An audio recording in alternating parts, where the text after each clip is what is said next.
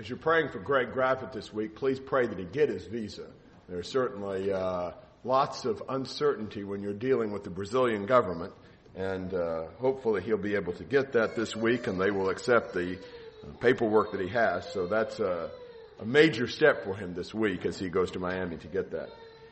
In Judges chapter 14, Judges 14, then Samson went down to Timnah and saw a woman in Timnah, one of the daughters of the Philistines. So he came back and told his father and mother, I saw a woman in Timnah, one of the daughters of the Philistines. Now therefore get her for me as a wife. Then his father and his mother said to him, Is there no woman among the daughters of your relatives and among all our people that you go to take a wife from the uncircumcised Philistines?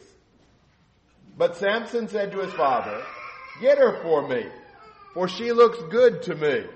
However, his father and mother did not know that it was of the Lord, for he was seeking an occasion against the Philistines.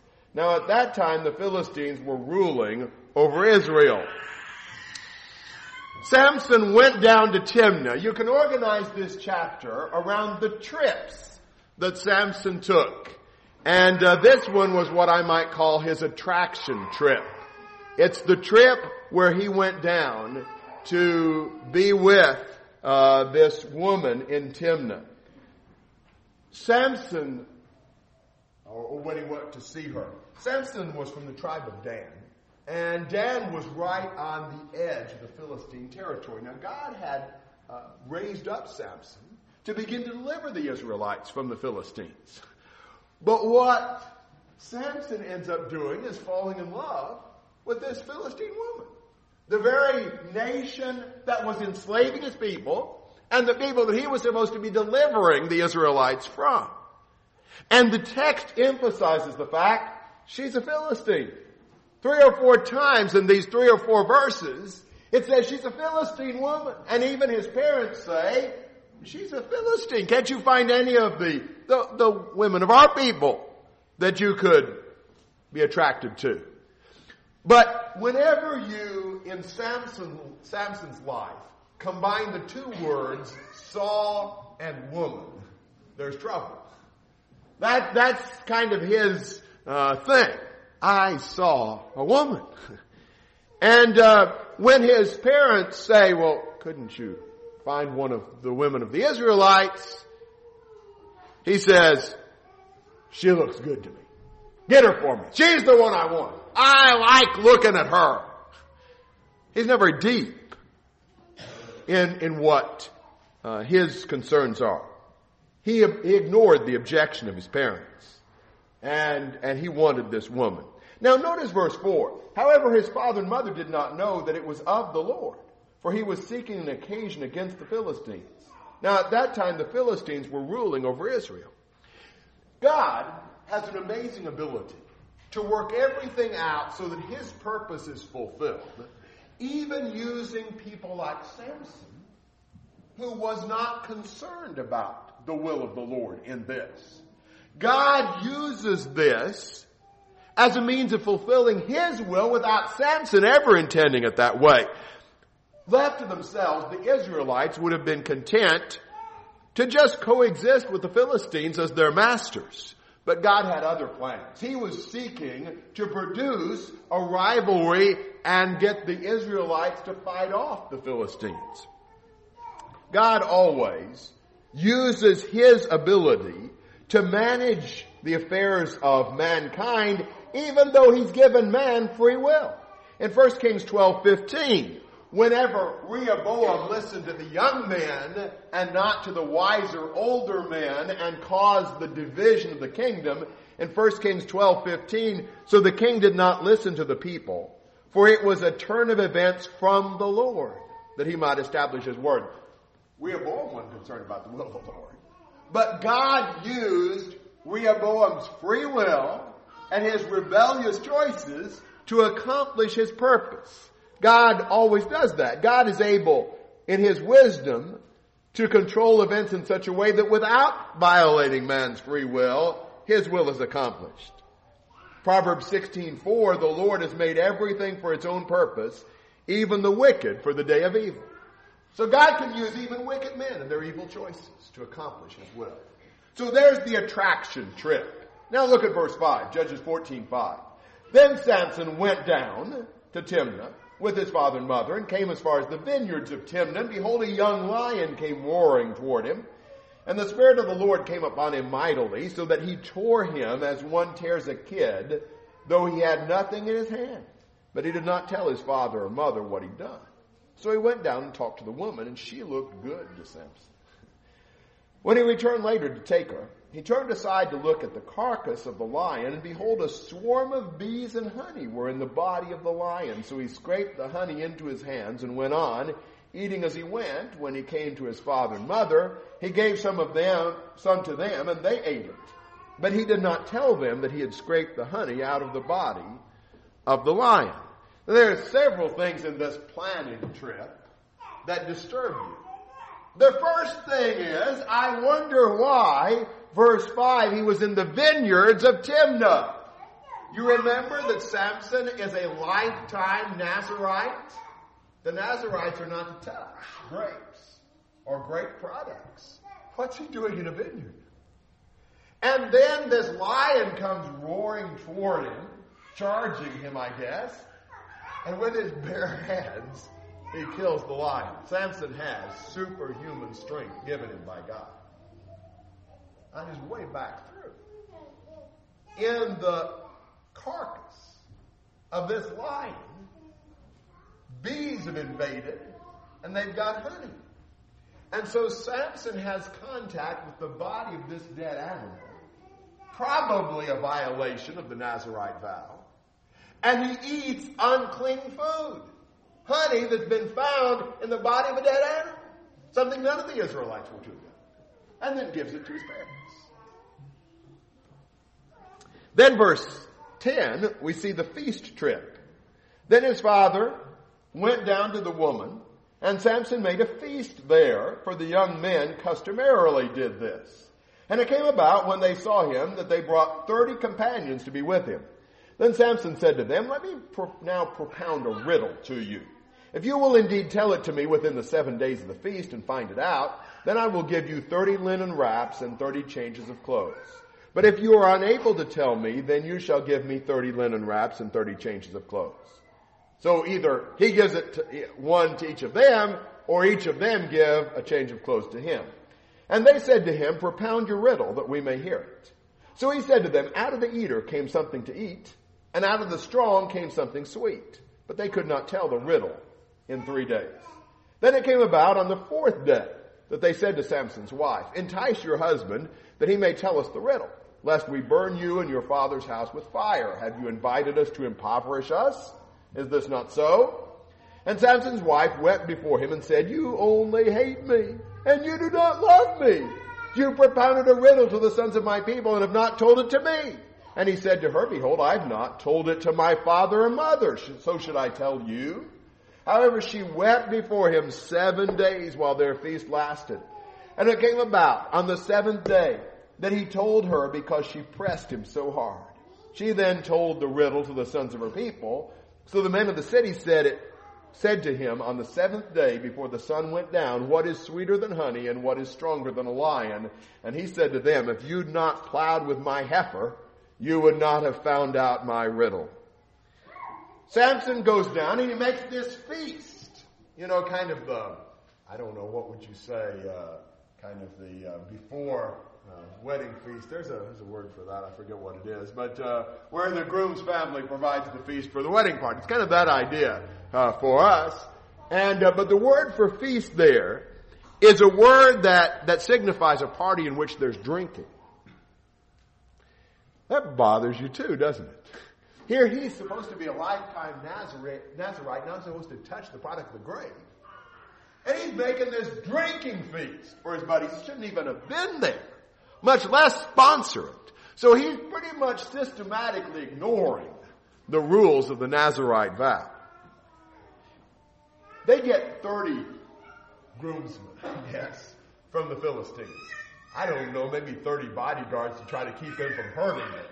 But at any rate, he's got 30 Philistines in the wedding party.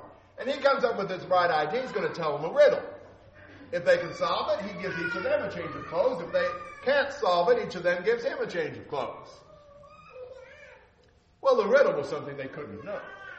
It had to do with him having killed the lion and then found finding the honey in it. He says, out of the eater came something to eat, and out of the strong came something sweet. And unless you've been there and seen him do that, there's no way to answer that riddle. And nobody had seen it, and he hadn't told a single soul.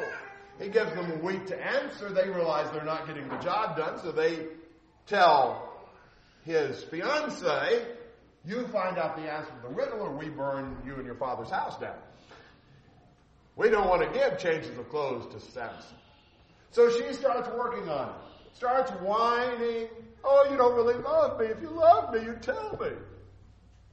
Well, he said, I haven't even told my parents. Why would I tell you? But she keeps after him. By the seventh day, she's just whining and complaining and, and crying so much and claiming he didn't love her that he finally tells her. And she promptly tells them, and they come and tell him. And he says, Well, if you hadn't plowed with my heifer, you wouldn't have found out my riddle. He certainly understands what was going on there. You know, he, he's, he's really down on her, obviously. And, uh, you know, speaking disparagingly of her and, and really frustrated with this. But what was the problem?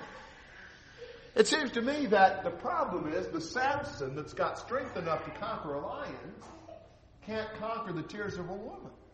You know, he's willing to just give in to his fiancee because she's crying and upset. And now he's mad at her because she told them and they told him.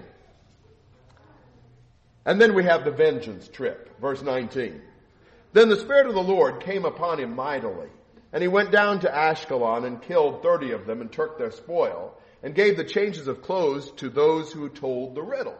And his anger burned, and he went up to his father's house. But Samson's wife was given to his companion, who had been his friend. So he uh, sort of comes up with his own way to provide the 30 changes of clothes. He kills 30 Philistines, takes the clothes off their back. Those are the clothes he gives. And he goes uh, back to his father's house, angry and upset. And uh, Samson's fiance was given to one of the groomsmen. Clearly, Samson's supposed father-in-law thinks that he wouldn't want her anymore. Now, there's a number of points that we could make out of this story. And I really just want to focus on one thing this morning. We'll have several applications from that one thing. But there's some really important lessons in this that I'd like for us to think about. I want us to go back to the first verse. Then Samson went down to Timnah and saw a woman. And verse 2, he came back and told his father and mother, I saw a woman. And when they say, don't you have a woman from the Israelites? He says, get her for me for she looks good to me. Look also at chapter 16 and verse 1. Now Samson went to Gaza and saw a harlot there and went into her. The key to Samson's life is that he saw women. Now, think first of all how appearance should not be the key to relationships. We live in a beauty crazed culture. Everything is based on looking good. I mean, man, the cosmetic aisles of Walmart are full of zillions of products to try to get us looking better. We have beauty contests and we talk about, you know, physical beauty a lot. That is not what's important. Think about 1 Peter 3 that talks about how what ought to be beautified is the inner person, not the exterior.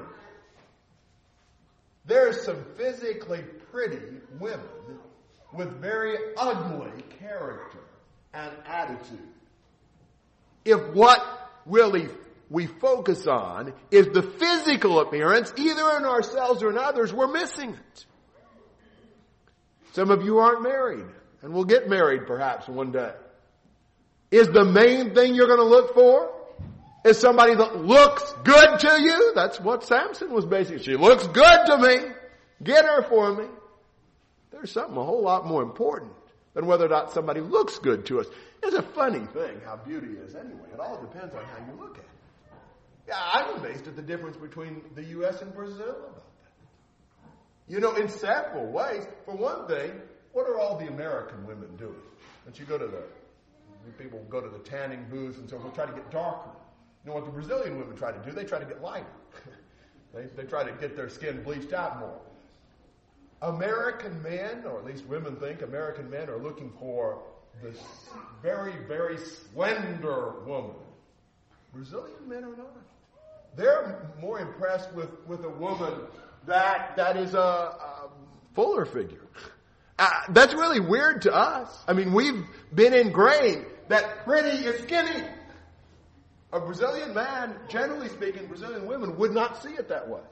Now, what that tells me is it all depends on how you look at it. If you, you know, been uh, by your culture designed to think the pretty woman is the darker woman, well, then you're going to think that. But now, if you, by your culture, thought, well, the pretty woman is the light woman, it all depends on, on, on your frame of prayer. It's not important.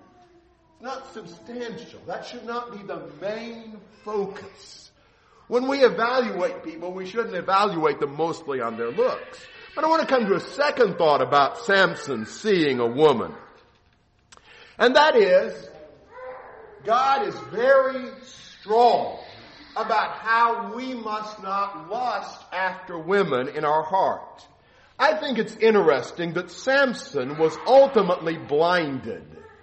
He had his eyes put out because he was misusing his eyes. In Matthew chapter 5 and verse 29, Jesus says, if your right eye makes you stumble, tear it out and throw it from you. For it's better for you that one of the parts of your body perish than for your whole body to be thrown into hell. Get your eye out. Now, isn't it interesting that Jesus said that? The verse after he said this, Matthew 5, 28. But I say to you that everyone who looks on a woman to lust for her has committed adultery with her already in his heart. God condemns men for looking at women and lusting after them and says you'd be better off getting your eye plucked out. Samson had his plucked out involuntarily because he was misusing them. I suspect he was lusting after these women from the way we look at this. In chapter 16, he did go into a prostitute that he saw.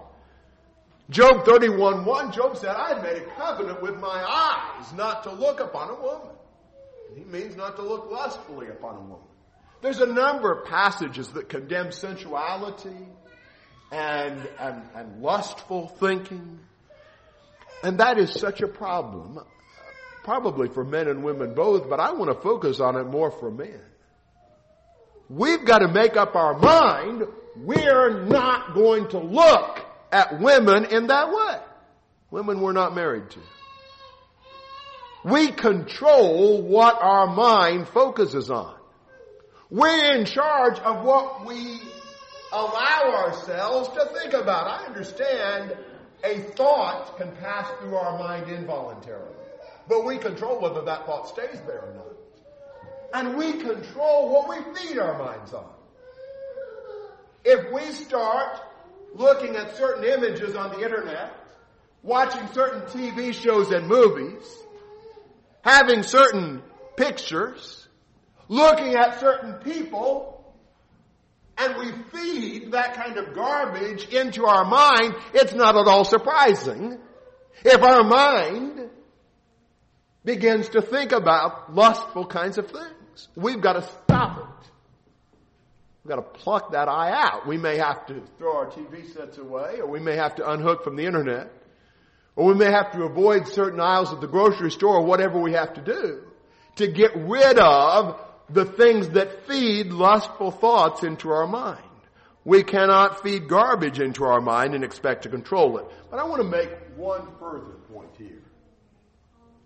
What I'm about to say is not a justification to men for thinking lustfully. Men, we've got to control our thoughts, period. But I want you to look at Matthew chapter 18. Matthew chapter 18 and verse 6.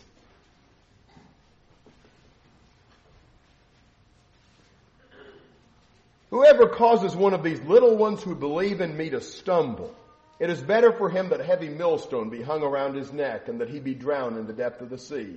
Woe to the world because of its stumbling blocks. For it is inevitable that stumbling blocks come, but woe to that man through whom the stumbling block comes. I'd like to talk to women about being a stumbling block to men. I talk to a lot of men about their spiritual lives, about the things they struggle with spiritually, young and old.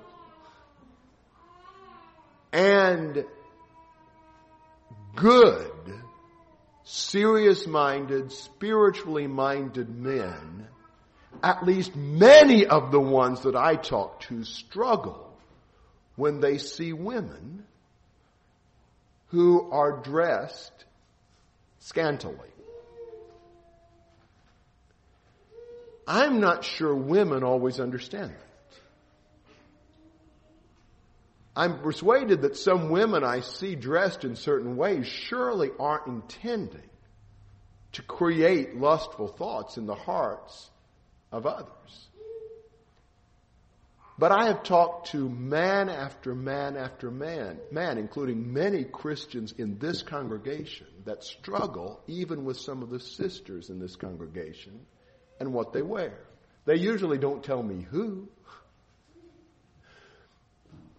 It's a really bad thing if you're around a bunch of Christians where you would hope that you wouldn't have the battle of seeing too much skin and yet you've got to avoid looking or it's going to tempt you to lust. It's a really important thing, women, that we be, that you be really careful about what you wear so that men are not tempted.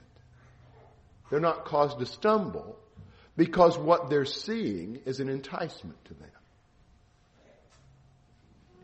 There are probably some places that many men just shouldn't go.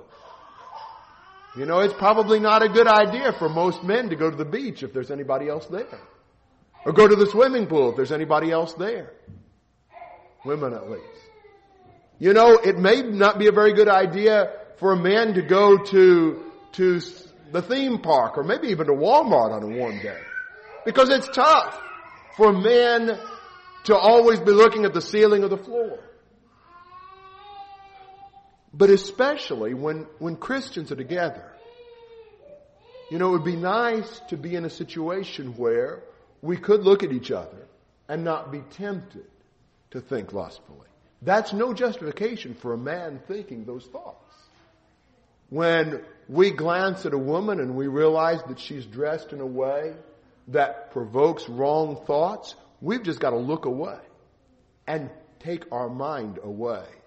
But it's important for women to be respectful and, and uh, helpful to men in that.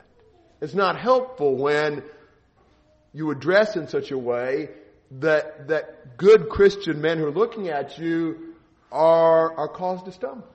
And I've just talked to so many over the last few years that I think that warning is appropriate. And I'd just like for you to think about it. Reconsider the kinds of things you wear, the kinds of places you go, kinds of things you do. Talk to your husband. Talk to a strong Christian man. You know, sometimes, as I said, I think women don't intend that. They may never have thought about what a lot of men would think when they see us. I want to ma- mention a couple of other things rather quickly about the idea of Samson following what he saw. Back in Judges, chapter 17 and verse 6. In those days there was no king in Israel. Every man did what was right in his own eyes. And in Judges 21 and verse 25, in those days there was no king in Israel. Everyone did what was right in his own eyes. I think it's kind of interesting. What Samson did, following what he saw, was what the whole nation ended up doing. They did what was right in their eyes. They followed their own sight and their own impulse. We can't do that. We can't allow what we see, what we feel, what we think to rule us. We've got to allow God to be the authority. By contrast to Samson and the Israelites, who let what they saw govern them, look at Isaiah chapter 11.